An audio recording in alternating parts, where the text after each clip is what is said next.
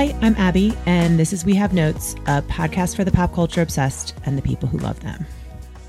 And the people who love me have had to check in on me multiple times since last we spoke on Friday, Red Day. Um, it's been a whirlwind, everyone. It's been a whirlwind. It was suggested on my Instagram that maybe a subset of this podcast would just be called We Have Feelings. And it's just like a safe space to um be not fine at all, probably not okay. Um Taylor Swift has continued to do what she does best and make us feel a lot of things. And and there's been an an onslaught from a bunch of other people too. So first, I would say the short film, which I recorded the podcast last Friday. If you haven't listened, I did like a special Taylor episode um, about the re-release of Red, but the short I hadn't watched the short film yet. It was devastating. Like I was full on sobbing, full sobbing. Um, starring Dylan O'Brien and Sadie Sink, who were so good. I I mean, all of this stuff has inspired me to make TikToks and reels. So that's been fun. Even if I mean possibly am I embarrassing myself? I don't know. Maybe. Maybe. Um, but one I did was like the infamous the hand drop that he does like they're sitting at dinner and she like tries to hold his hand and he like kind of swats it away and then like pats it condescendingly and like who among us hasn't been there, right? Who among us? That was a lot. That was a lot to handle. That entire short film was a lot to handle and I think well, we'll get into a little bit more the discourse that this this album's re-release has brought up. But I also shout out to Rob Sheffield, who is a fantastic writer at Rolling Stone. Um, also has a great memoir called Love is a Mixtape. It's really lovely. Um, but he tweeted that he realized the dad in the All Too Well short film was the guy who played Howard on 90210 and Howard is one of the people who helped organize the Donna Martin graduates march and that is the kind of specific information that I really love. Um, there, there's so many kind of Easter eggs and things in the in the movie. We don't need to get into all those, but if you want to check that stuff out, that this is for anybody who's kind of new to Taylor talk because of all of this. She hides messages in fucking everything she does, and there's a million places on the internet where you can read this stuff. But it's wild. She's a maniac. Um, you know, the song Peace from Folklore is one of my favorites, but like, would it be enough if I could never give you peace? Is like a wonderful line about a complicated person. And I, it resonates to me very much. And, and it's also a commentary on her fame and whatever, but it's also like, this woman gives us no peace and and some other people have given us no peace this week either so but i think that the conversation has been really interesting um i loved this tweet from Carina MacKenzie, who's a, a writer and um, a screenwriter and a showrunner, that she was like, the all too well 10 minute version is so inspiring because maybe we don't have to look back at our younger selves and their big dramatic feelings with embarrassment. Maybe we can validate them, celebrate once having had hearts that enormous to break so spectacularly in the first place. And I loved that so much. I literally read it to my therapist um, on Sunday because, yeah, we need we had a lot to talk about. But I think the the idea of owning your story both financially, which is what Taylor's doing with re-recording these um these albums. And just so anyone knows, the the ones she already she's not going to re-record, I mean at this point is Lover, Folklore and Evermore because that was in her different like deal and she already owns those. So it's the older stuff that she has to go back and so that she can own the masters. But owning your story financially and emotionally is really fucking cool. And and it definitely ties into a conversation that um my friend Dory Howard and I have today on the show which we actually recorded on Friday. So I was able to like pull myself together to have a conversation, but we are we talk a bit about um the Ryan Murphy show impeachment and Monica Lewinsky and I think there's there's a lot of connection between like what Taylor's doing both taking back her her work um, but also that the way it, it takes back the the power in the in the relationship that she's talking about. So I loved this piece in the New York Times by Lindsay Zoladz, and it was I'm going to read a few things that I think just relate to this topic. In both its incarnations, All Too Well is a song about the weaponization of memory. The devil is in the details. The more specific, the more they seem to assert. In the face of an unfeeling and perhaps manipula- manipulatively disbelieving ex, that this experience really happened a lost scarf, the way an open refrigerator illuminated a dark kitchen. And that's a bit what I talked about like last week on the pod, too, that like the validation of like, no, this fucking happened. Like, just between us, did the love affair maim you too? Did it maim you all too well? Do you remember it all too well? And then um, Lindsay goes on and she says later in the piece, but for all its hyper personalization and for the public's somewhat excessive fixation on the famous actor who is rumored to have inspired it, all Too Well is also quite poignantly about a young woman's attempt to find retroactive equilibrium in a relationship that was based on a power imbalance that she was not at first able to perceive. And then she goes on this uh, this piece is so good. While the song's subject is never accused of doing anything much worse than some mild gaslighting and hypocritical keychain owning all too well parallels the emotional work that many women have been privately undertaking in the wake of the me too movement looking back on past encounters or relationships that left them with a seemingly outsized feeling of unease wondering what exactly constitutes exploitation or emotional abuse wishing they could go back and extend some compassion or wisdom to their vulnerable younger selves. And then, but the truth was that the song isn't just about him anymore. It's also about the fans, the depths they heard in it before anyone else, and whatever and whoever they still wished they could forget. Okay. Like, even just thinking about that makes me get a little choked up. But I think the conversation, you know, there, you'll hear some like people be like, oh, why is she talking about this stuff from a million years ago? And it's like, fuck you. You know, like, first of all, she can talk about whatever she wants. And A, she wrote all this music back then. She didn't go rewrite all this stuff. But it made me think of a moment in her Netflix documentary, Miss Americana, which I highly recommend, especially if you're kind of new again to to Taylor to Swiftyland. Um, where she's like, Oh, I'm sorry. Am I being too loud in the house that I bought with the songs that I wrote about my life? And I I quote that all the time because when someone tells you that you should be quiet, like, nah. No, like you can tell your story. And I think that that discourse around all of this um that is so interesting. And I think that there is a reason that so many women connect to like those of us who have connected to the song for a long time, but for people who are rediscovering it or discovering it, um, and then the the longer version, um, we feel that like t- so many of us have been there, and like it is about looking back with compassion on those those younger versions of ourselves, and it's just really really interesting. I love I love all of this conversation so much. And then, you know, she surprise dropped another video on us, directed by her bestie Blake Lively. Um, that is, I bet you think about me which is uh, uh, from the Vault song that she has Chris Stapleton singing on.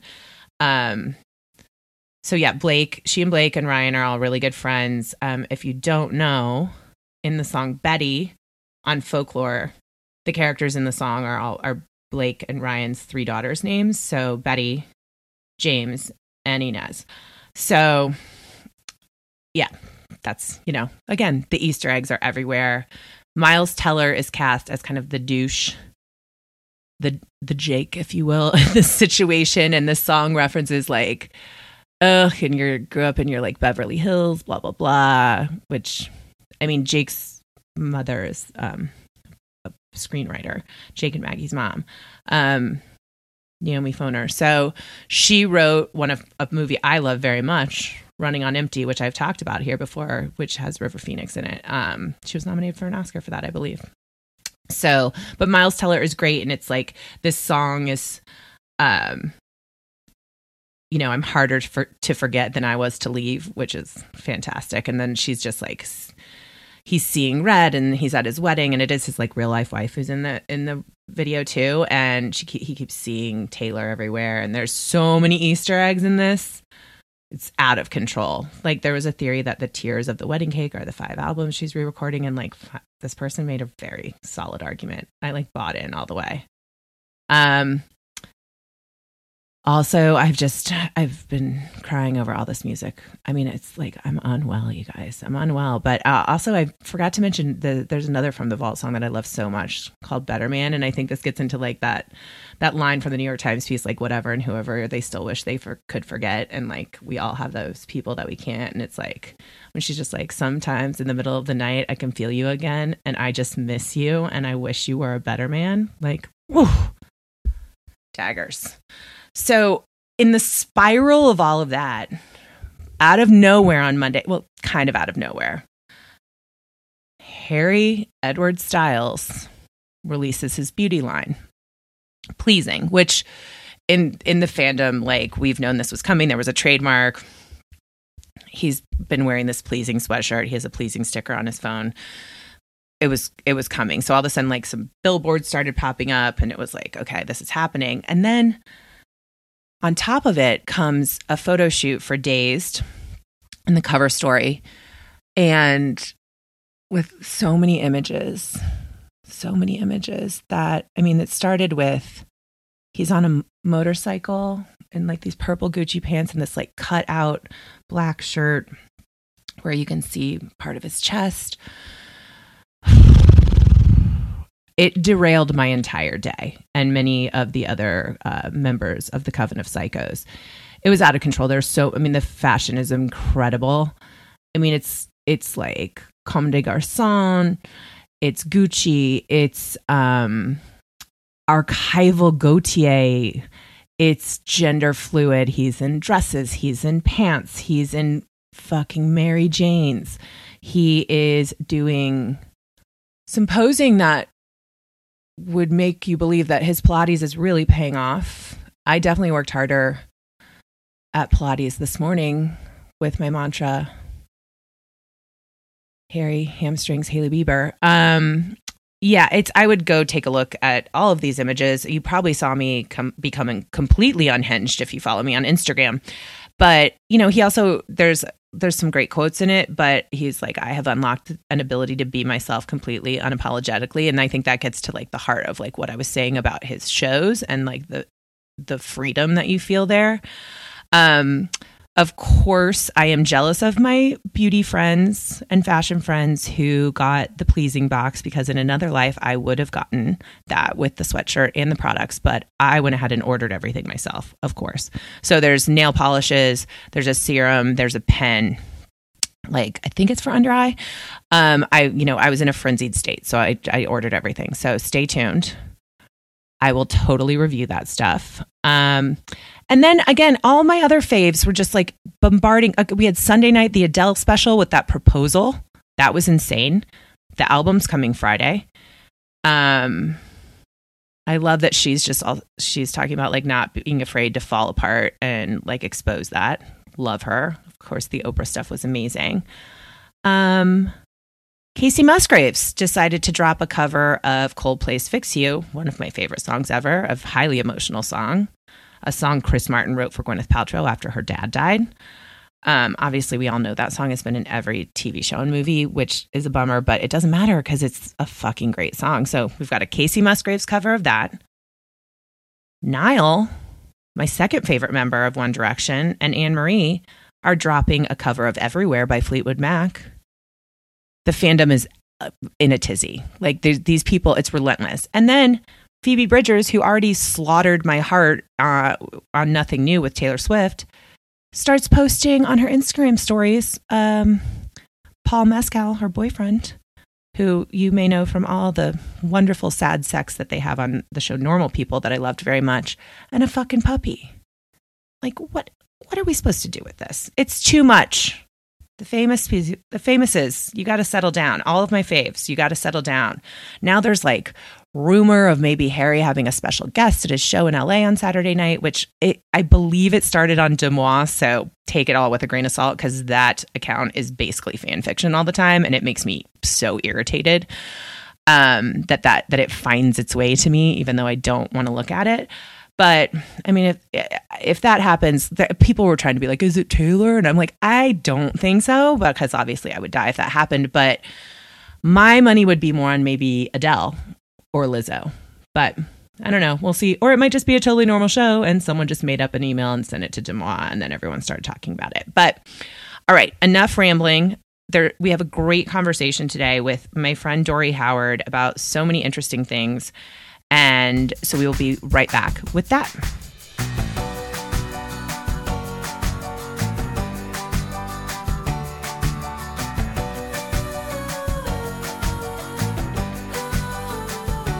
This week's guest is someone I've wanted on the show since I started this podcast. And we just so happen to go all the way back to our early post college days in New York City. She in the film world and me in magazines.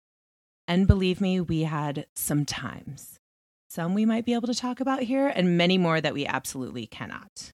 But my beloved Dory Howard went on to become a big time movie exec before leaving the Hollywood game and becoming a badass fucking entrepreneur. She's had a shoe company that merged tech and design, is the co founder of Wade and Bell, which fully reinvented the tights game as far as I'm concerned. And she also co founded the Jane Club in Los Angeles, which we will definitely talk about a bit later because it's amazing. I'm a member, it's so great. Uh, she is brilliant and kind and innovative and also just very pretty with the most amazing red hair and gorgeous skin. And I'm sorry that just had to be said. Dory is also just a phenomenal friend, like the kind who, when you decide you have to move back to New York City after your second stint living in Los Angeles after a year, will store your leased car for you and let strangers come look at it until you find someone to take over said lease. That kind of friend. And as you can imagine, we have a long shared pop culture history that continues to this day. I will never forget the moment when I learned what a true Saved by the Bell head this woman is. It was glorious. We have so much to talk about today, so we should definitely just get into it. Please welcome my dear, dear friend, the wonderful Dory Howard. I am so excited to be here primarily because I've heard the beautiful intros you give all your guests. And I kept thinking, she's going to say something wonderful about me. And you absolutely did. And that just warmed me so much. Thank you. I'm I so excited you. to be here. I'm so excited. And I, and like one of my favorite things about this is also like as much as I, I, don't talk on the phone to some so many of my friends and so it's just like i get to chat with my friend which is so nice this is so nice about stuff that we you know love and especially yeah, and i just miss you love. yeah i feel like it's been i mean obviously pandemic but i feel There's like that. it was like it's been like three years. I feel like was that like that dinner that we went to? I feel like it was. Um, oh, you that, and me and Robin and Evan went to dinner. Yes. I think that's the last time I saw you in Culver like City in person. I can tell you exactly when that was. That was the summer of 2018. Yeah. Yes. Yeah. It sure was. I know. I got to get to Los Angeles. You got to get to Los Angeles, or I got to get to Indy. Yeah. Come. I have a guest room. Oh, hello. Things you get when you don't live in New York City anymore. Seriously, that's awesome. yeah, a terrace and a guest room. It's it's Ooh. like a palace. I still get like floored by it. I'm still like, huh? This is look big. at all this space. Oh, I listen. I moved from New York City 17 years ago, and I'm like, look, I have a coat closet. Like it's still. I'm like, I have a pantry. Oh, when I for when I was looking for apartments when I first moved to LA, and I was like, my God, like there's a linen closet here. The realtor looks right? at me, she's like, Did you just move here from New York City? And I was like, I did. Like she, I re- yeah. yeah. I remember that the first the first time I moved was like 2005, I guess. To LA. That tracks. the the weird the one weird thing that I never I will never be able to forget is that some rental apartments did not come with refrigerators in Los Angeles. Totally true. Shocking. And that was so shocking to me. I was like, well, what would you have me do? Buy a refrigerator that, and then like take it to other places? Like, correct. Rent? Like, I was like, what is happening? And also, there wasn't enough hardwood, but then I oh, did oh, find yes. hardwood. That was my thing. I was like, you can't yeah. find a carpeted apartment in New York City if you tried. like, who shocking. wants that in like a rit? Like, I'm like disgusting. disgusting. Like, Ugh. dusty pet Danbury who lived here before so me. No, absolutely then, not But I do remember being like, this apartment is big when I found one with a hardwood. And I was like, I can put a little kitchen table in here. And there's Yes. a bedroom with a door. And like, it was a miracle. And it was so much less expensive than my New York apartment. I mean, even you back can't- then. You Yeah. can't even compare. But listen, you don't. But you have to leave New York City to have all that, and that's you the have price to drive pay. a car. Yeah. You have to drive a car. Exactly. You have to live in Los Angeles. Yeah, I do miss LA though. I miss it. I like to beat Yeah. up on it, but it is a lovely and I very mean, it easy place to live. It is. And I mean, I did live there two times. Right. You liked it enough to try it again. yeah. And I mean, I would never say never again. Like, you never know where life is going to take you. I'm a gypsy. Isn't I just like to move. truth? But now, Um, listen, it's 2021. You can do that. Like, it's not called being a gypsy. It's called being a digital nomad, and it's very hip and cool. And all the kids are doing it. I know, right? And that's like, I, I, you know, I like to pretend to be a youth. So, and I don't have children or a partner currently or for a very long time. So I'm like, I can just make all these decisions by myself. Wherever you want to go at any time. It's great. You know, Yeah, I mean, age is just a social construct, right? yeah, like time isn't real. No. So how could age be real? Don't think so. right. Those two things go hand in hand. If one is disproved, so is the other. Boom, we solved it. Done. We're Love it. definitely My not work aging. here is done. Thank you for having me on your podcast. And that's it. That's our episode. Um, okay, no, but we did. I would. I was like, "What do you want to talk about?" Well, first of all, I did mention the Saved by the Bell, and not that we Oh. need to talk about Saved by the Bell. but, why like- wouldn't we? When really, But I feel like, it's fun. It's a fundamental program to our generation. Undeniably. And, and by the way, let's be let's be clear. Like it was groundbreaking for its time. A Saturday morning live action show aimed towards tweens Pro- was probably a, a term that didn't exist back then. Tweens. Yeah, I don't. Yeah, but that we were tween. It was for tweens. It was tweens. Yeah. And it was it was revolutionary in what it did and launched huge franchises, huge careers. I mean, we make fun of Saved by the Bell because it's Saved by the Bell, but it really was a groundbreaking show. But also, none of that like Nickelodeon and Disney universe that came right after kind of our period like happens without the success of Saved by the Bell. I don't. Hannah think. Montana does not exist without Zach Morris. like yeah, like Hannah doesn't exist. Like Hilary Raven? Duff, Mm-mm. Raven, like uh Ariana Grande. You know, like all those kids who no, are not kids anymore, but like came out of that system. The Jo Bros, like Yep. all of those people. that's right. That was founded on like, you know, and the it's like, shoulders of Bayside High. Yeah, and like the CW and formerly the WB doesn't exist without 90210 and like, you know, undeniably. So really, Well, that's we were just so- out there paving the way. we were and that's what i find to be so interesting about television specifically movies maybe but i consider myself a student of television um is how it does build upon it like there it it builds right like what happened Yeah. in the 50s and 60s created way for what happened in the 70s and 80s and what happened in the 90s has created space for what's happening today and it is like a, also like a constant back and forth between how history informs pop culture and how pop culture informs history and those Yeah. are the things that that are fascinating that like when you peel back the curtains of what's happening in television and especially when you have some distance right? Like when you can look Yes. back to the 90s when you can look back to the 2000s and say oh what was happening in our society then and what was happening in television then? And you can see real parallels. It, it's really fascinating and i think very possible to study whitewashed white supremacy based us history from watching television and i think tying it back Absolutely. I mean, I don't know how I'm going to tie this back to Saved by the Bell, but there were some real there were some real groundbreaking episodes that dealt with, you know, the uh uh, what was, who wasn't named Johnny Dangerously. What was the, the the Hollywood actor that came in and did drugs? he brought drugs. Yeah. Yeah, Johnny Bravo, Johnny, maybe. Johnny Bravo, I think was, Was his name. right? He was like the young star. Yeah. Well, you know, the first season of Saved by the Bell, when it was still Good Morning Miss Bliss, happened. Uh, it took place fictionally in Indianapolis, Indiana. Obviously, of course, I know that. Of course, you know that, but like for the listeners, that is a thing that if you have forgotten or never knew is real. When it was Hayley Mills as Miss Bliss before they moved to Bayside. So I, I just can't. I like just imagine the studio executive meetings where they're flipping through the research and they're like, "Oh, we've invested so much in the show, it's not working. People aren't connecting with Mikey. Like, what's happening here? How can we like, you know?" And they do the research groups, and people are like, "I don't know, like." Indianapolis doesn't sound great. Like I, I don't. Maybe I'd watch it more if it was, you know, in like Malibu or Los Yeah. Angeles, right? And then you can. Can you imagine the studio executives being like, "All right, well, this is it. We have to. We're we're killing. We're getting rid of these characters. That sweet girl and, and poor Mikey and poor Hayley Yeah. Mills, by the way. I mean, poor Hayley Mills. incredible backstory if you've read her book recently. But so Yes. we're going to get rid of them. We're going to move this all to LA. Get the showrunner on the phone. I mean, could you imagine having that I- call? So insane, really. Like, and and you know from like the back end of like how productions um work, it's it's crazy. And then they're like, yeah, we'll just mash up like Malibu and the Palisades Yeah, and yeah. whatever, and it's Bayside. like they did with um Stansbury, right? The college that Zach wanted to go to.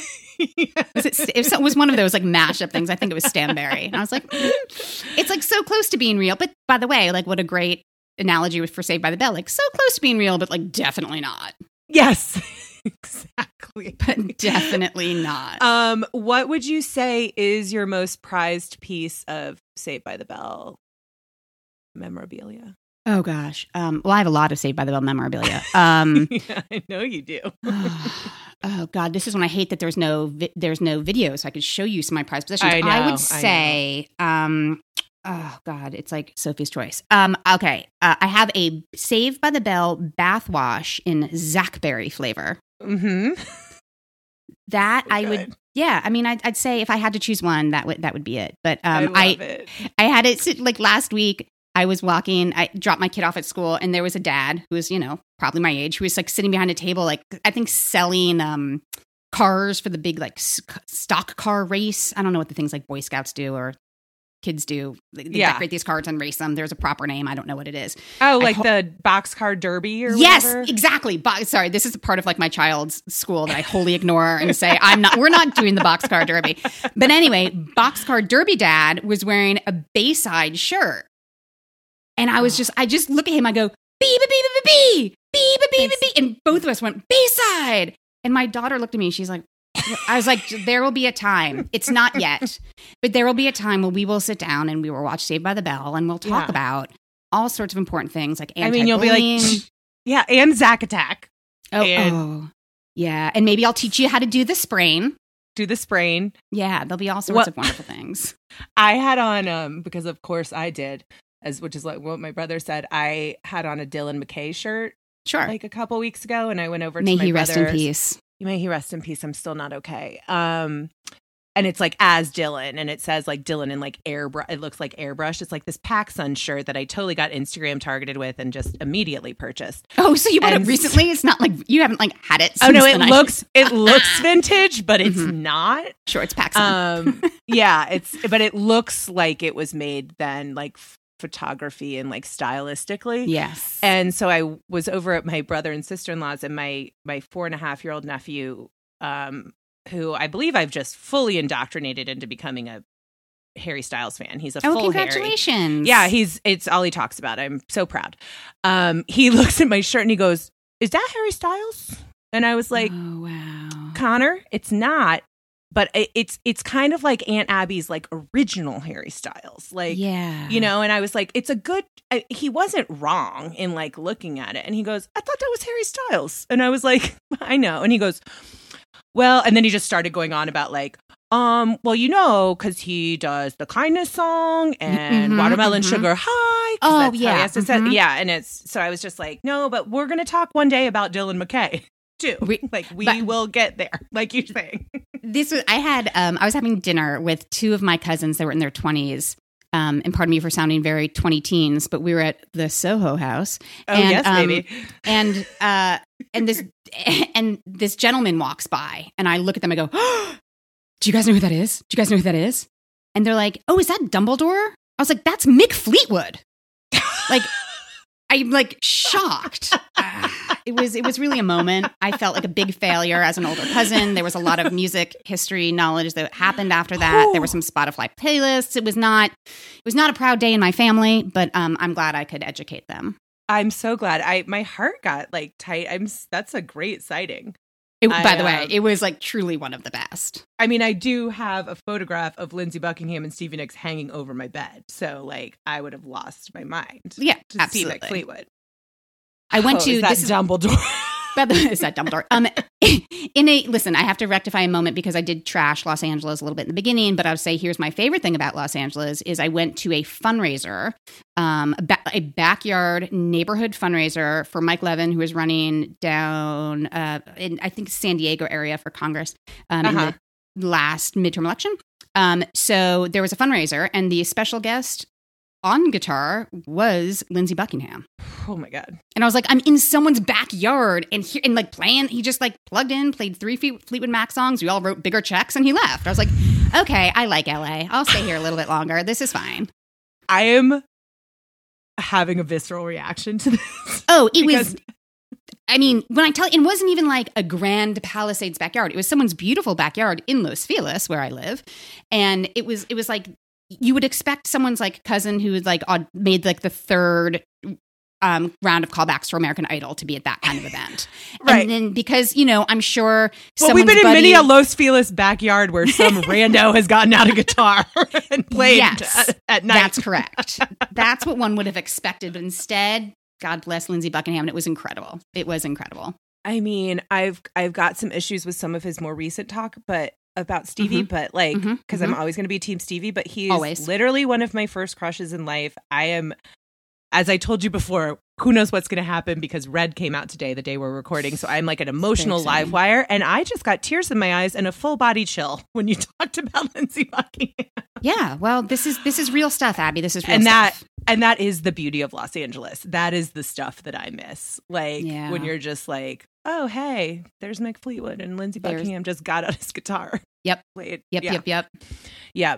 Well, you know what I was thinking when you were talking about like the like history through the lens of television and television through the lens of history. And like one of the shows that we both have watched recently is a part of that is like impeachment, like the Oh. Lewinsky Clinton show. Oh yeah, yeah. Um, That has been a really interest. I mean, because it's like it's Ryan Murphy show, right? So if for anyone who hasn't, it's it's at FX. It's in you know it's the Ryan Murphy verse. So you've got a lot of his like regular people, but it's the it's the Clinton Lewinsky story, and Beanie Feldstein plays Monica, and Sarah Paulson is Linda Tripp, and uh, Edie Falco is Hillary, and why am I blanking on Clive? Owen. Clive Owen is Bill, and there's all these. And Cobie Smulders is Ann Coulter. It's the whole bunch of the the whole lot. But what what like okay, so it just ended, and again, there's no spoilers for this show because it's Well, history. that's- But that's talk to me I- about uh, how you felt about it. Well, that's what I find so interesting about what, what Ryan Murphy does is he really dr- dramatizes. Is that how you say that? The, the these events in such a real way. When I watched the O.J. Simpson one, Yeah, I remember thinking- amazing. there is no way this guy gets off. Like there's I can't rectify these two this thing I've watched which is factual and the Right. outcome I know is happening at the season finale, but like how is this how is this possible? And and the same thing with with with the Monica and Bill situation or with impeachment.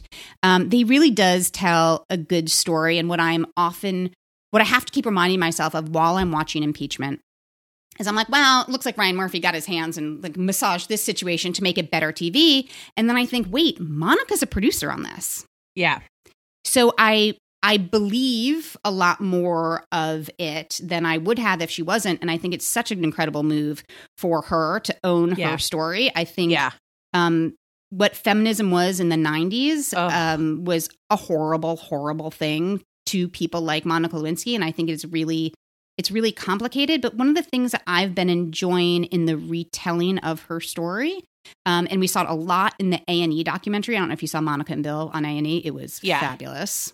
yeah. Um, but it is, you know, when you understand how, and you and I, we were in college, we were her Yeah. age, we were watching this in real time. All let's let's Yeah. be honest, secretly wishing we were Monica.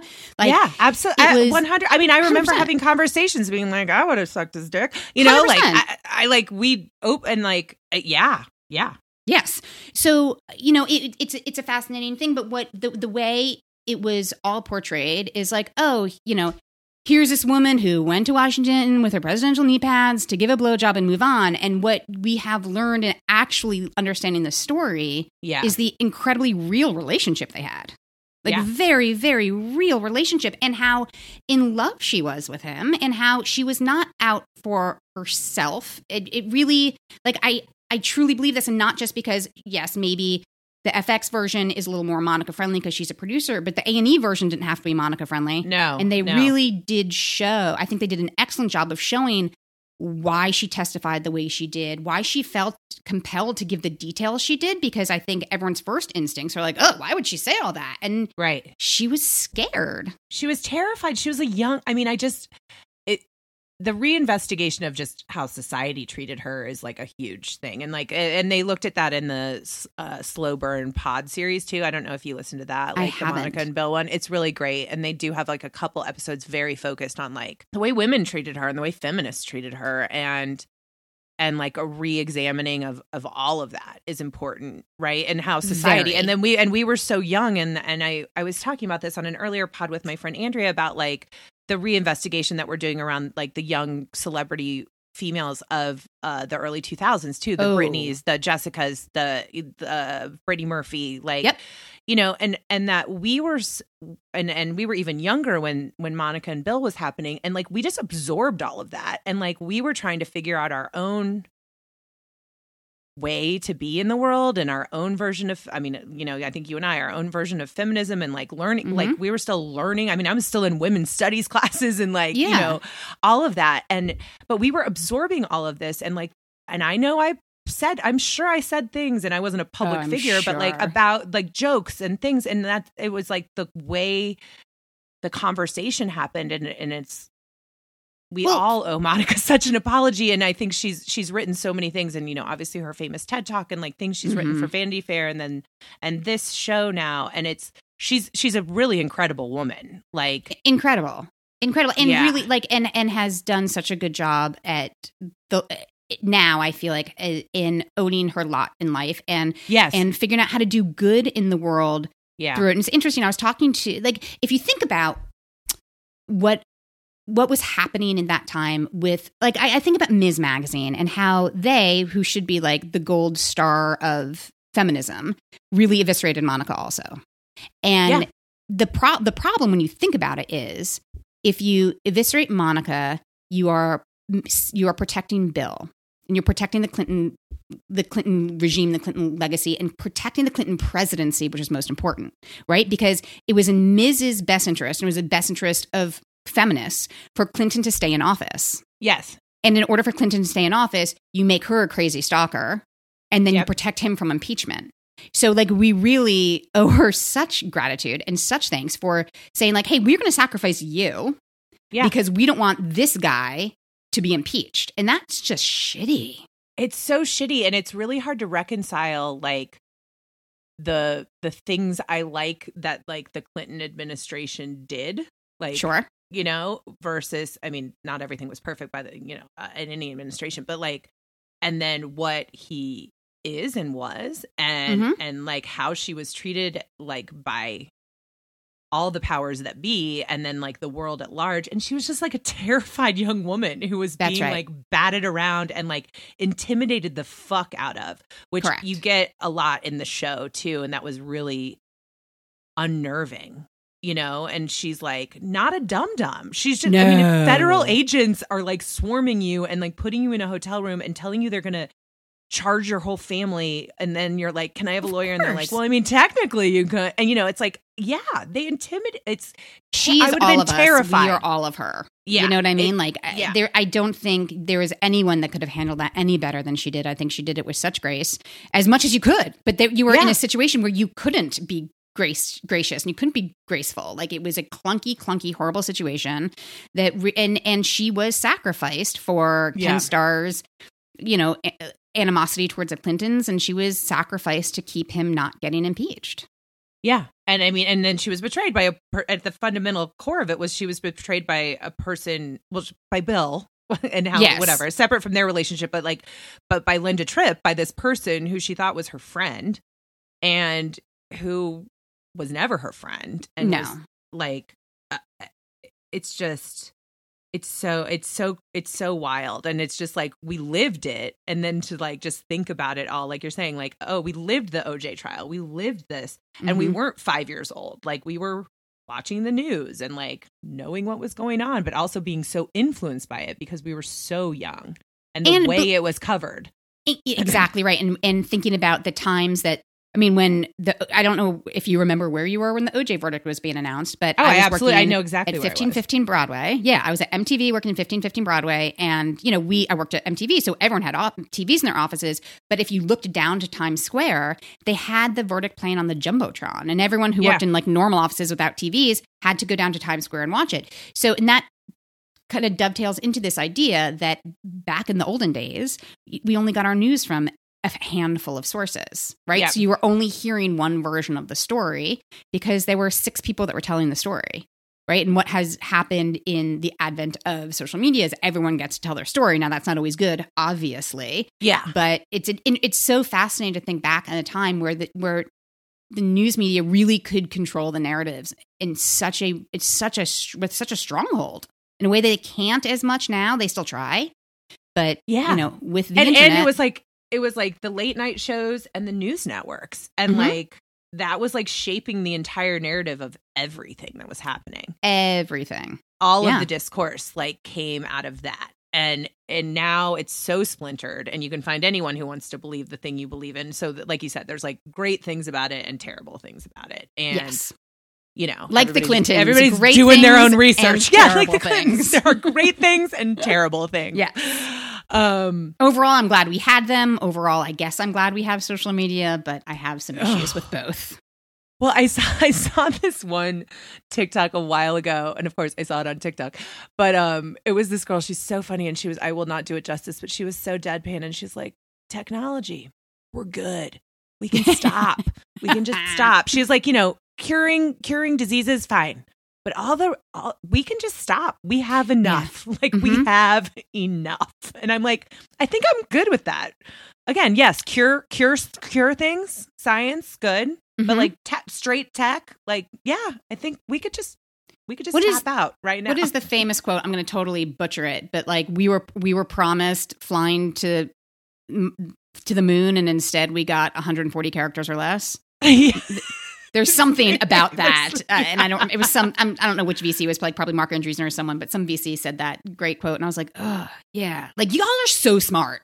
Like like let's harness that, and uh, Yeah. let's let's come up with a cure for cancer. Let's see if we can cure. yeah MS. let's not Like, go to some fake space you know like enough with like fed like you didn't even really go to space Mm-mm. billionaires like you're not that's not even real space The edge of So, space like, doesn't count.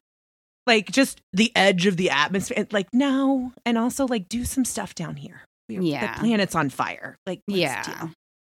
Ugh, that's a whole nother thing. But yeah, I mean that the Monica like the it, it was so it was so interesting, and I was even in that final episode because I was just catching up earlier this week. And when like they're like, "We love your lipstick," like remember the lipstick, like Of the course, you know, and it was like yes. sold out everywhere, and oh my god, it was just and and I remember we had her on the cover of Jane oh, when I was working there. Do you remember that cover? And it was Of shot by. Terry Richardson, which like Oy. okay, Oy. that's Oh. something that needs to be reinvestigated. Sorry, too. Monica. I'm so sorry about that. That was not the right move in retrospect. um, a lot of things were mishandled. A lot of Yeah. apologies need to be provided. Yes, we we recognize that now, but it, at the time, and then like people would be like, "Oh, why are you putting?" You know, like that was a very Jane thing to do, and and um, but I remember so many people, and I have the issue because I I like got rid of. You know, New York, you have no storage. I didn't keep some of my stuff. And so Mm. I've reordered like from eBay and stuff. Oh, cool. So I have the issue now. Um, but it's I was just like, oh my God, I remember this like it was yesterday and also it was a hundred years ago. And also I remember how much shit we got for putting Monica on the cover and like Well- letting her like tell part of her story. here's one of the things I started thinking about. Um, in probably because I'm watching impeachment, and also there was an incredible article in the Cut a few weeks ago about the red pilling of Kitson. Did you read this? Oh my God, yes. It was Ah. so good. It's so good. So one of the things that really stuck with me is, I mean, the whole origin story of Kitson and Yeah. pop culture um, was fascinating with the relationship between the owner and Jill Ishkanian from Us Weekly. Uh-huh. Like that was fascinating. Um, but the fact that now, like even Kitson has gotten political, shows this like weird amalgamation of that. Like I almost feel that these politicians and political stars, if that's what you want to call Monica Lewinsky, has usurped celebrity in certain channels. I mean, there's a quote from from that that Us Weekly journalist in this article where she's just like, you know, if I pitch my editor at the Daily Mail a Tori Spelling story or a story about how Patrisse Cullors built a wall around her house, they're going to go with the Black Lives Matter story. And like, you know, I'd be more excited. She said I'd be more excited to see Gavin Newsom than I would Brad Pitt. And it's just a it's a weird thing that's happening in our Yeah. maybe I was gonna say happening in our society now, but maybe it's ebb and flowed the entire time. I mean, maybe you know JFK Jr. was that Yeah. perfect amalgamation of celebrity and politician. So both those things got me thinking: Is it time for George Magazine to come back? Oh. God. AOC I mean, and, on and, the and, and because they mentioned it in and it's in impeachment too, right? When Linda goes Totally. to that lunch. Yes, I mean that I was just like, oh, it's time now. Oh my It god, AOC totally and like recreating the Cindy Crawford first cover Ah, in like the powder wig and everything, yes, and doing like the Cindy Crawford cover, but it's AOC. yes, I mean, Abby, George. Was, I mean, here's the thing: like, he was really ahead of his time with that magazine. Yes. like he really, truly was. I remember my friend Carrie from college worked there for a little while, and it was like, wow. because you know, like having like a John John sighting in New York was like everything. it was everything. The world. It was the time. center square in your bingo card. It was everything. Yeah, and it was like. I. It was like I like literally one time saw him playing frisbee in the park, and that was like the. I mean, it was like what I struck gold, yes, you know. Oh. or like just go stand outside Bubby's on the weekend. Aw, Bubby's on the weekend. But I, but I do think Oh. you can still go to Bubby's. Uh, you can. That's- is it it's still open? It's still there. Oh, good. Oh, good. All right. Maybe I won't. Do, maybe I'll like do a pilgrimage next time I'm in New York. yeah. But yeah, he was, I mean, for those of anyone who doesn't re- know, George was John F. Kennedy Jr.'s magazine, and, and it was a merging of pol- politics and pop culture. Like, which is like what the world is now. yeah. I mean, so dare I like I hate to utter his name, but I feel like Trump kind of ushered a lot of that in Yeah. because he was, you know, the, the reality TV star and in Home Alone and all that shit, and used that celebrity to get, you know, for political gain. Yeah. And Yeah, now was it's like, like, the evil version of it. It like He was came back to bite us in the ass. That's right. But it is always interesting that, like, you, because name recognition is so much. And, Yeah. you know, talking about Matthew McConaughey running for governor of New York, saying, like, he, I mean, governor of Texas, he might be the only person that can beat out Greg Abbott. Like, that's horrifying. That's me. horrifying, right? And I But- like Matthew McConaughey as like a actor, sure, would love to get funny a drink with him person. or get brunch with him at Bubby's. Yeah. I do not care what he thinks about uh, vaccine mandates for children Do not. Don't I do not. do not. need to know. Like just And give me the all right, all right, all right, and just keep living and raise money and be in movies and drive that Lincoln and like whatever, you know. Let's do a drum circle, man. I'm down for it. yeah, But, like- hacky sack. Cool.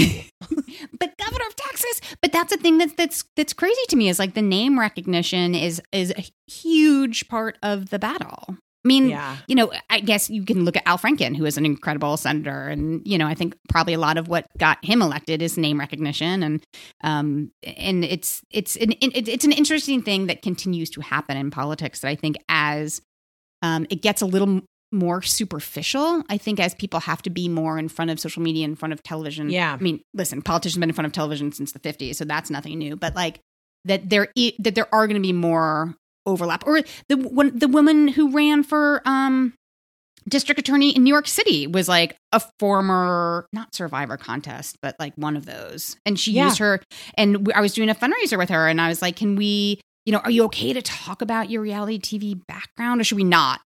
And she was like, "Oh, absolutely." And I'm like, "Oh, okay, great." And it was name recognition and she did a Yeah. she did a whole fundraiser getting like a bunch of the survivor people back together to do a fundraiser for her and i was like it's working she raised a ton of money she didn't end up winning but like she's an incredible candidate and she got a lot of heat and traction from her background Yeah, y'all. Dory is like very involved. She's amazing. You do a lot of great work, Dory.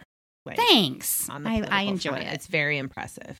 thank you very much Um, i enjoy it She has introduced our current vice president. in love fact i have that was amazing. it was Before yeah. she was vice president, but still, she was still.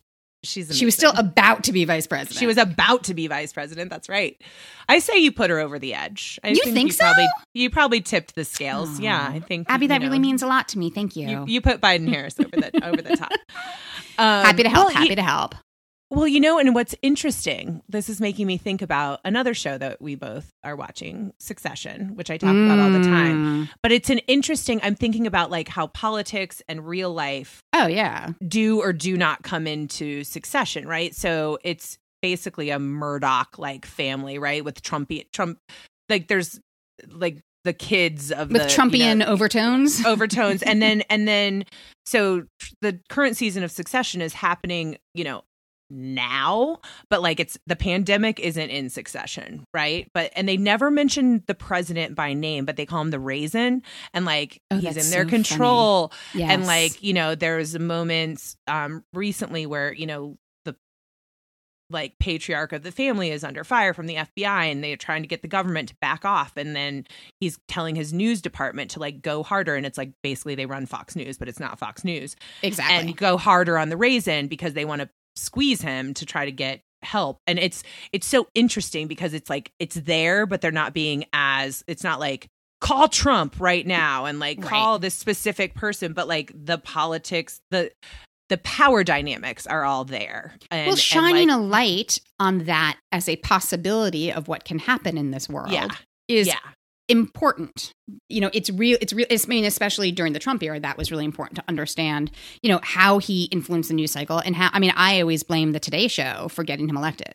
Today Show had him on every single day calling in because he'd say something crazy and they'd be like, I get know. Trump. And he'd be like, yeah, I could shoot people on Fifth Avenue and still get elected. And then he'd be on the next day doing it and it became this like crazy Oh, flywheel.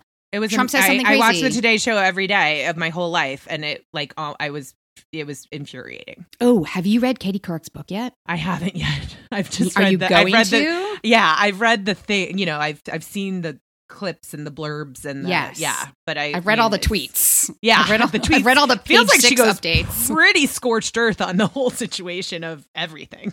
Like, the yeah, whole landscape. Yeah. like, but all right, girl. I am. Well, are and you, and you're watching the morning show, right? I am watching the morning. Sh- I am watching the morning show, and I also feel like I mean am you can. too. I mean, Succession, morning show, um, impeachment. Like it's all like ripped from the headlines, kind of stuff. Yeah. So I think I'm seeing a through line for where my head is for entertainment these days.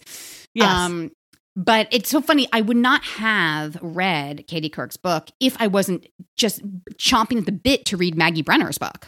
Like that's the book I want to read. I want I to read want- Maggie Brener's book.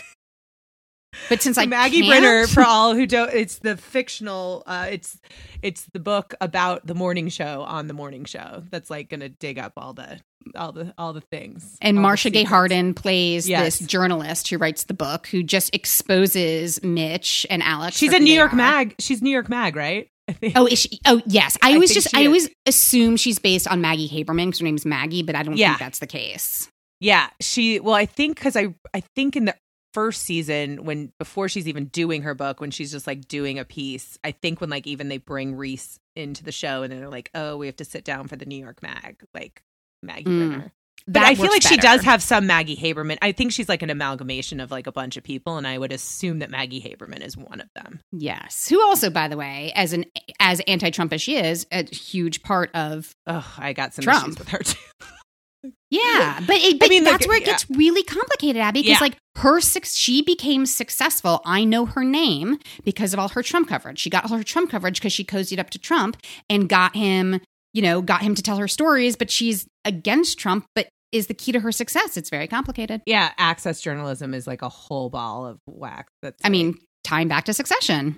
yeah Uh, Well, no, I mean- jumping around all over the place now, but there's so many common they themes. all kind of they all kind of like thematically go together. I love when this happens though because I wasn't thinking that, and then as like we're having this conversation, I'm like, oh wait, but that's it ties into the morning show and it ties into Succession and it's impeachment because it's all kind of examining the landscape in which we live from like very different perspectives and like tonally different um yeah. ways too because succession is so funny like It's really funny. So funny i think Oh, it's Kieran maybe the funniest thing on television but it's also like darkly funny and you're like everyone is a fucking mess but yeah And you think I to mean, yourself, so funny Do these people really live like that? And the answer is yes. yeah I do believe it. Like I do believe maybe some of it is is blown out, but I mean the the yachts and the that house and the Hamptons they were at with this oh last weekend. adrien brody's adrien Oh, brody and all his layers in all his layers. Okay, so that This I is a loved- shortcut, but maybe it takes longer. I'm like, also the way he was like gaming them the whole time like i was so uncomfortable the entire time and that's what i think he wanted like he wanted kendall and logan to feel Mhm. like he, it was like oh no it's this way oh wait like i could get you guys a cart like um and just his like glass fucking house and like it was like winter but like the kid is not sick and is swimming in the pool and then like i mean all the clothes he had on. But and i just have to sidebar and say and i did say this in my newsletter but like i've never been into adrien brody like attra- No. i've never been attracted to him. And i was like mildly attracted to this character and i'm confused with myself. I don't know what to do oh, to Abby, that taps into Hampton's bro culture. i know I'm This like, is what it is for you. "Oh." You But can I'm just like, picture him in his khakis and blue button down, and all but of a like I didn't. I was like, oh my god! And maybe it was just like he was wearing like a three thousand dollar t shirt under a four thousand dollar sweater under like another jacket. I don't know, but I was gonna say the the the way how they just walk out to this like they walk for ways and then they're just at this table with like the fucking clams and stuff and oh, like oh yeah, that is fucking fuck you money like Yeah. nobody's business that's the staff that laid out the lunch. That's Yeah. that's what. There was an going back to New York Magazine. I think it was New York Magazine that that ran something on that house that's been for sale for like a year. It's like a I know like a thirty four Oh. million dollar house. Like that house is currently for sale. So maybe you know okay maybe there's an this will be a opportunity little for both of us. Abs. Yeah, I mean, definitely the the podcast is doing great. Good, good, good. Good, you good, can good. Summer, you can summer out east. We can summer out east, I love it. just like how we used to when we were twenty three. Yeah, the- uh, Slightly different. I mean, maybe not as many people jammed into the house. oh my god! You're Maybe like, not I have a quarter mudslides on the beach. if you were lucky, you got a quarter share. What if you just got like those, you know, like the two times a summer share because you couldn't afford even that? Yeah, that was me. And I'm like, I'll just sleep in this corner. Yep. like, I don't need a full share. I'm cool to crash on the floor. Very different than how the Roys Oh. live their oh. life. I mean, the. I mean, it's. I mean, also, I Tom. I Like, can't. going- I, I can't. I, I, I keep like three seasons in, like I recognize Tom is who Tom is. Like the whole first season, I'm like waiting for him to like rip the mask off and be like, I'm actually the mastermind behind this. But he's not. Like he's really just such a goof. Like he's, He's, just such a, goof, whack. and Like, he's unraveling to an enormous degree.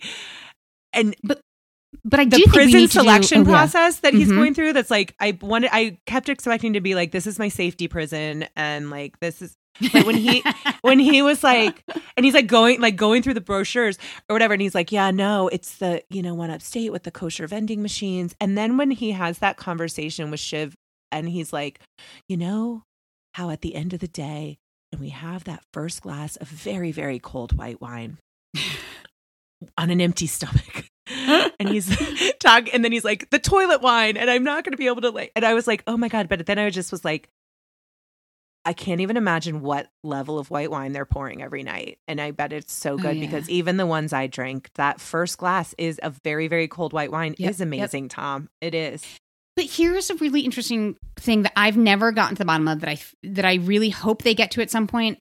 What does Shiv see in him? I don't get don't it. No. I don't. I truly don't understand.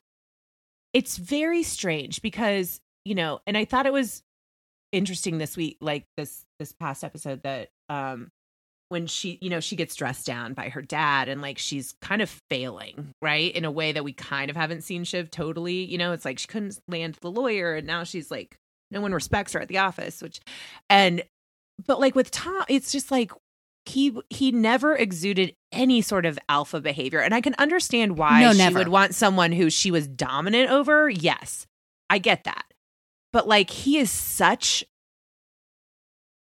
like a limp dick like i don't even know I mean, like I honestly like when I picture. Let's just, let's just also take a moment and like shout out Shiv, a fellow redhead. yes Yes. Um, but I feel like who I would want for Shiv is like an artist, right? Who like Yes. appreciate because of, remember when we first met Shiv, she was like a bleeding heart liberal and working on these campaigns and like against her family's business. And so I love the idea if she was with an artist who could like tra- tra- chase his creative dreams because she could support him. right And she liked that because he wasn't very complicated. Like this works for me. This Tom thing, I don't get. Like I just I don't understand them as a couple. It makes me crazy. no and it's like I do I love the Tom character, but they don't make any sense. Mm-mm. He would He be and a good like cousin be- Greg. Yeah, like he is cousin. You know, it's just like, oh, Greg, Greg, Greg, Greg. Yeah, or maybe um uh Cameron from Ferris uh, Alan Ruck, uh, from getting his character's name on the show. Yes, Like Connor. if Tom Connor, if Tom was like if Connor was a Tom, like if Tom was like a from a previous marriage. Again, I like the character that he adds in. I just expect more from Shiv than Tom. I know, I know. It doesn't make a ton of sense. It doesn't, but I'll watch every second of it. Every be second of it. Devour it. Did you I watch wa- I SNL often this watch- weekend? Oh, yes. Why are you uhing? I mean, when it, when he was like, I just asked for my uppies when they were showing the clip. I was like, I gotta give Kieran his uppies. Um, oh, so good. Well, also, I mean, taking it all the way back when cousin Greg was on when he. When Jason Sudeikis was hosting and they did What's Up with That, and he was, and because there was always the running bit that Bill Hader would play Lindsey Buckingham and they would just like never have time for Lindsey Buckingham. And Yes. Hader would sit there seething at, in character as Lindsey Buckingham. And so Hader wasn't there, but cousin Greg was there, Nicholas Braun was there. And uh, Kenan kept being like, Oh my God, Lindsey Buckingham, your cousin Greg costume is the best costume because it was like Halloween. And he's like, No, I'm Nicholas Braun. And he's like, Lindsey Buckingham, look at you in your cousin Greg costume. Who is better than Makes me laugh. Kenan? No one. And I was so really hoping when Sudeikis was on that they were going to do that, and they did. And I was like, oh, this is so good. But I was like wondering if Hader was going to be there doing his Lindsey Buckingham, but instead they oh. had, but they turned it, and I was like, it works. It, It totally works. works. And like Kieran is, oh my god, did you see this? The the cut did an article, and it was like. Kieran Culkin is Macaulay Culkin's brother because oh. apparently there are some people that The youths the were youths- outraged. didn't know. I don't I'm, like that is I just can't. This is when I'm like, oh, I guess there is a generation gap. I'm like, I'm always like, oh, I get it. I can cross all the board, you know, like I got across the generations. I'm always like, I'm generationally confused. I'm sorry, you guys. You didn't. Well, they they look exactly. They. Uh, what are we talking about? I don't- You guys I don't didn't understand. know.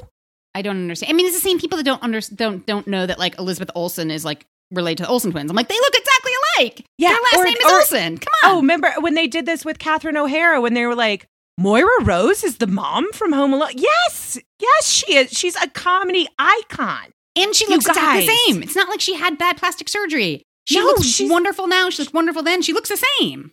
Also, the fucking internet exists. Like, what are you Oh, guys and there's talking that. about? Hey, ever heard of IMDb? It does wonders to try and figure out where people are.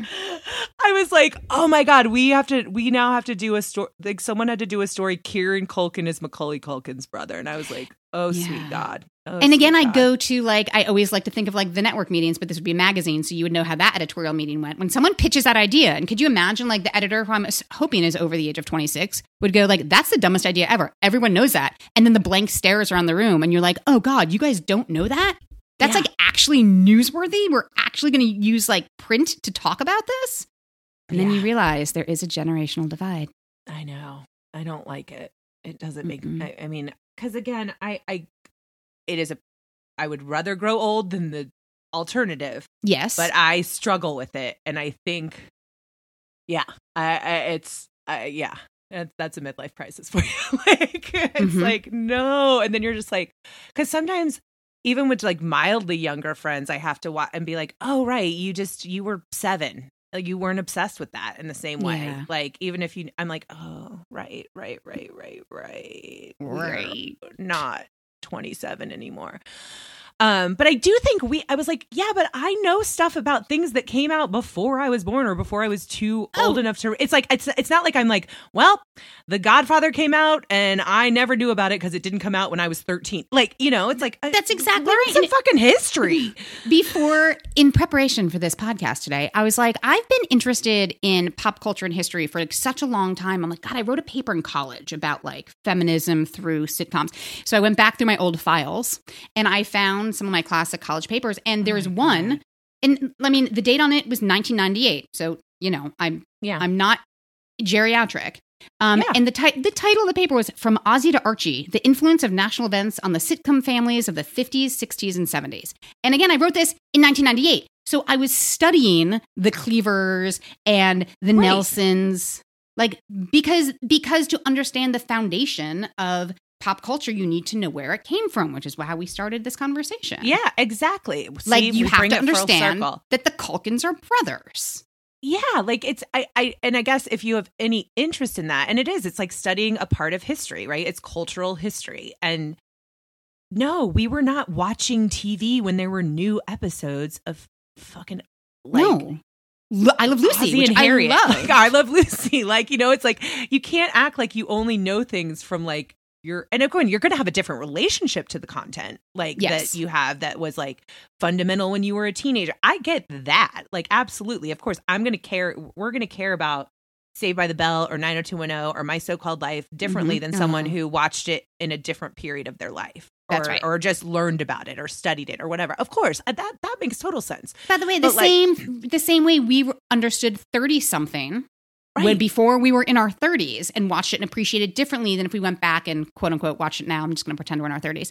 But like, Yeah, it's just a different are. appreciation at different points Yeah. in life. But this is interesting. I was, I'm not a big uh, Marc Maron fan, um, not intentionally, just like, Yeah. like I, I've never listened to his podcast before, but I was recommended. He did a podcast this week on cancel culture, um, which was I haven't listened fascinating. I listen to him like sometimes, I would say.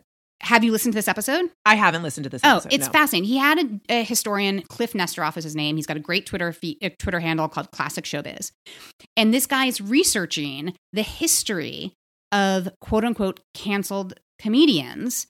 And he was talking about like in 1957, Red Skelton was like, "Oh, you can't say anything anymore. You can't insult Uh-huh. the Jews. You can't insult the Italians. Comedy's over." Right.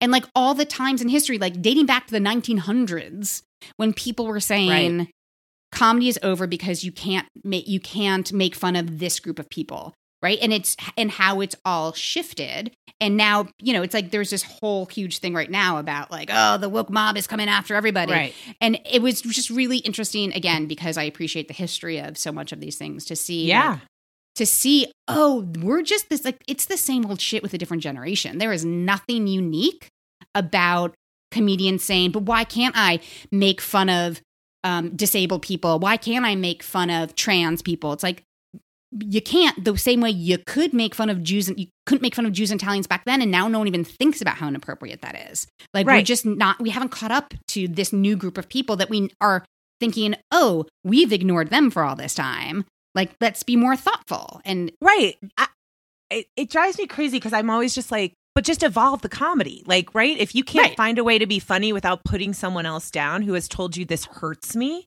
then are you a good comic? You know, like, I, I, you know, and that's not directed at any one person, but like at the general discourse. Like, but it, like, to your point, it always evolves. It's like the, it's like, um, the same way, like, uh, I think like some younger millennials, I would not say elder millennials because those feel more like Gen Xers, but like where they're like, oh, Gen Z doesn't like our hair part and like our jeans. and it's like, yeah, because you're fucking old now. Like, Right.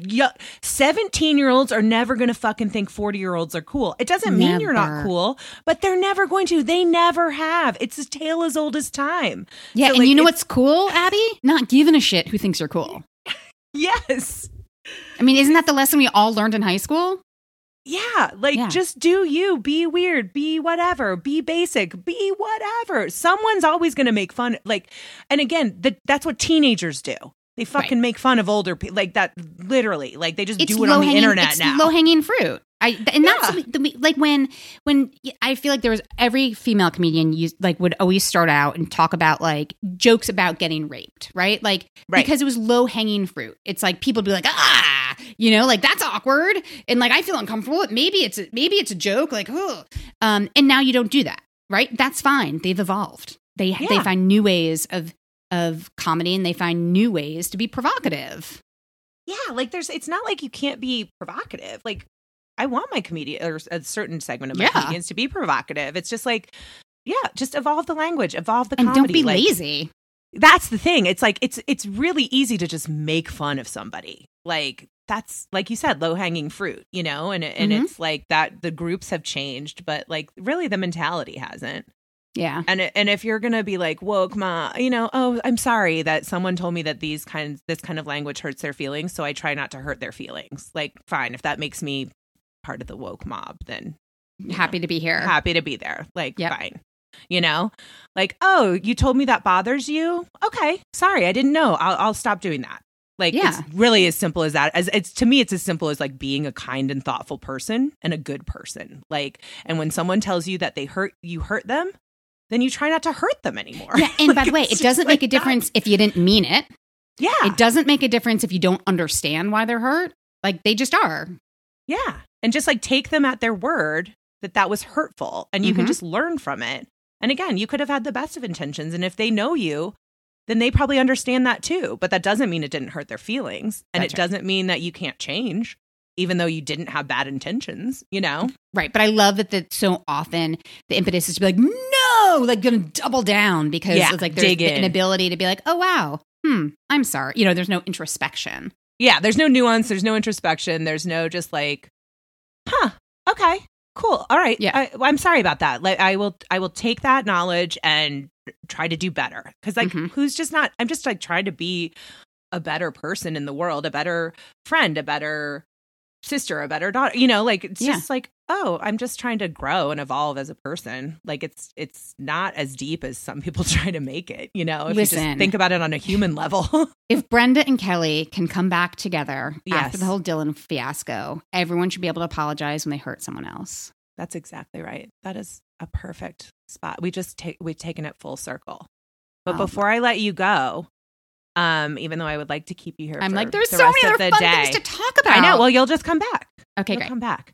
I love this discussion, though. It was really good. I knew it would be. See, I really wanted you on the enjoyed it. show. But But it really I just want- makes you think of, of so, I'm like, uh, my brain just starts exploding with all the different things that, that are happening on TV. And, and, and I am a TV geek. I'm, we didn't even talk about movies Yeah. or social media or music No. because I just fucking love television. I love TV. is- it's always been my mo- it's it's my space. It's My like, husband's I like, Do you want to watch so a movie much." tonight? I'm like, No.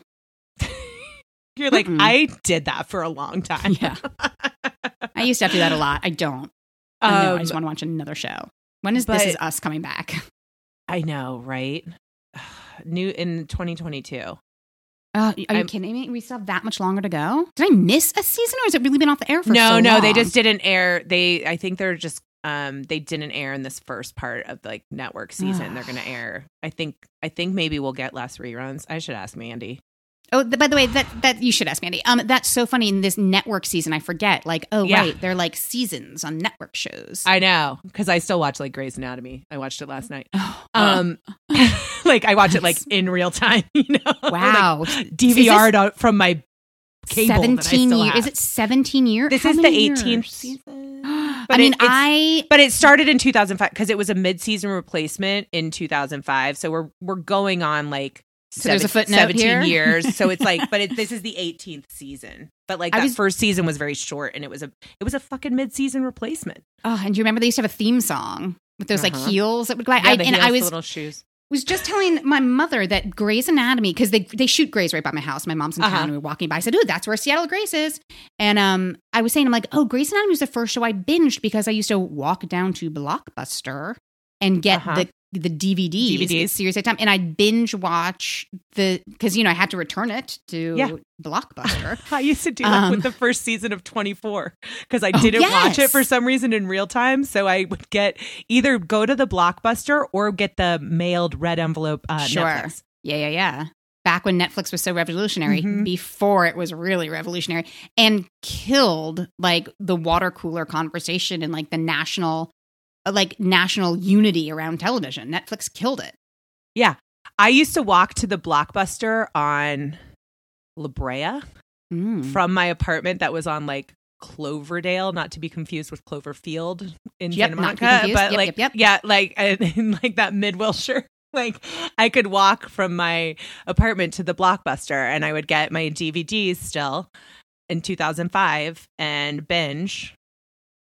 And while you were binging Grey's Anatomy, Yep. and I would also get uh, block uh, bottle caps and Laffy Taffy, and I like to mix those together. So perfectly 2000s. I love it. and also like the way I could ingest sugar. in Yes. Very special. I was like so much younger. um, this has been amazing. Thank you so much. But I want you to tell everyone a little bit about the Jane Club, which is Oh, a huge part of your life, and I think that listeners would love it, and I love it so much, and I am so happy to be a Jane.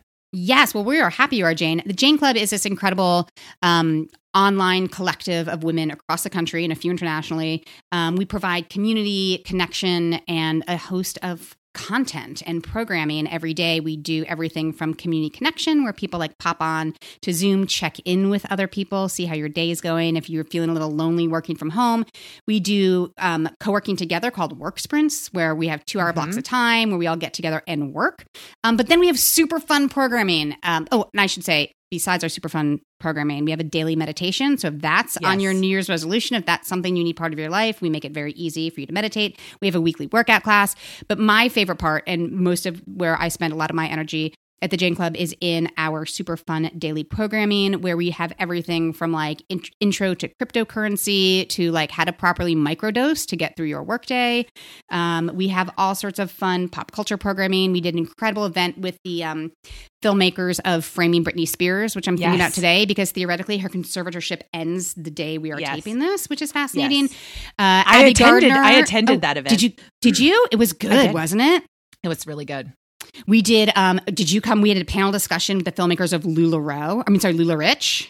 Uh, I missed that one, but I wanted to. I couldn't come. I'm sure was, it's on yeah, Jane on Demand. Yeah, we had. Re- oh yeah, I just it was so Jane on Demand. Yeah, and we had Roberta Blevins. Do you remember her? She was uh, she was great. She was uh-huh. one of the big uh, sellers, uh, and she was on. We had, it was a great panel. And then Abby Gardner is moderating our Babysitters Club panel we're doing with so the filmmakers excited. of that next week. I'm so excited. I love Babysitters Club so much, and I love the book so much, and I love the show so much, and I'm so excited you asked me to do it. I can't wait.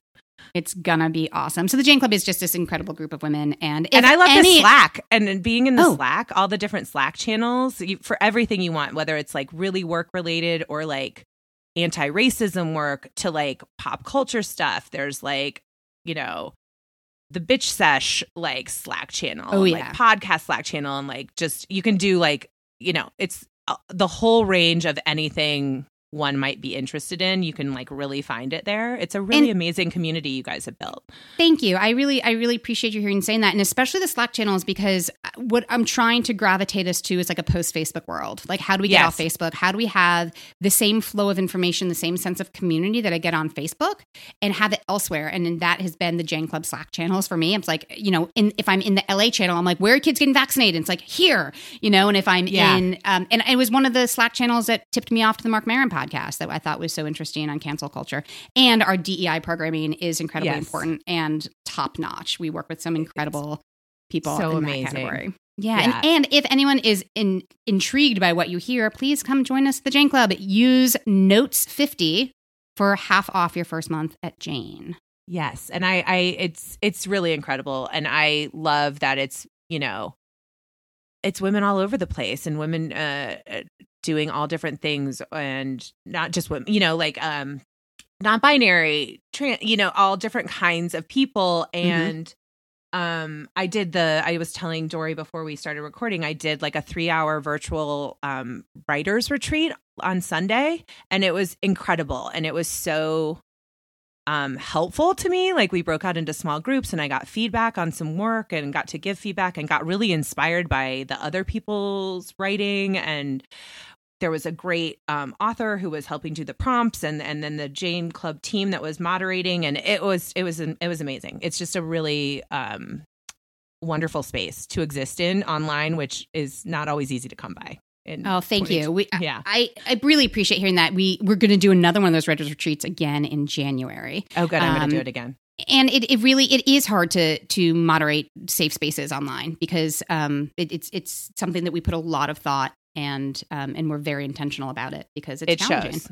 It oh, really good. shows. Thanks. Yeah, it does, and I know I'm like a cis straight white woman, but I feel you can feel it, and I can feel it from other people in the space. It just feels very welcoming.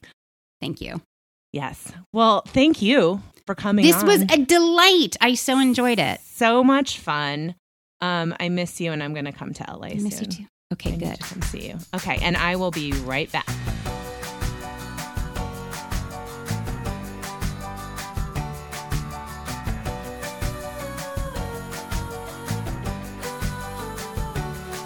Thank you so much to Dory for that amazing conversation. I and also thank you to all of you for listening to what has amounted to like kind of a therapy session. Love it. Thanks for coming along for my wild and wacky emotional journey. It's much appreciated. Maybe you've been on one too and you can relate. I know some of you can. Um, if you would like more nonsense from me, you can follow me on Instagram at Abby C. Gardner or the at We Have Notes account. It's just at We Have Notes on Insta and now also on TikTok. Or you can follow me on Twitter at Abby Gardner. And you can subscribe to the newsletter that comes out every Friday. We have notes.substack.com. It is free, though I'm thinking about maybe doing like a bonus, some bonus issues for subs- for a subscription fee. I don't know. I'm batting it around. We'll see. And until next week, where I think I'm going to do some sort of things I'm grateful for in pop culture uh, moment for Thanksgiving. Take back a part of your narrative that you felt like you haven't had control over. Feels pretty good. I think Taylor Swift would tell you to do that. Uh, be unapologetic, unapologetically yourself. That's what Harry Styles would want you to do. And that's what I, I would like you to do both of those things too. I think it'll feel really good. And I hope you have a great week, and I will talk to you soon. Thanks again.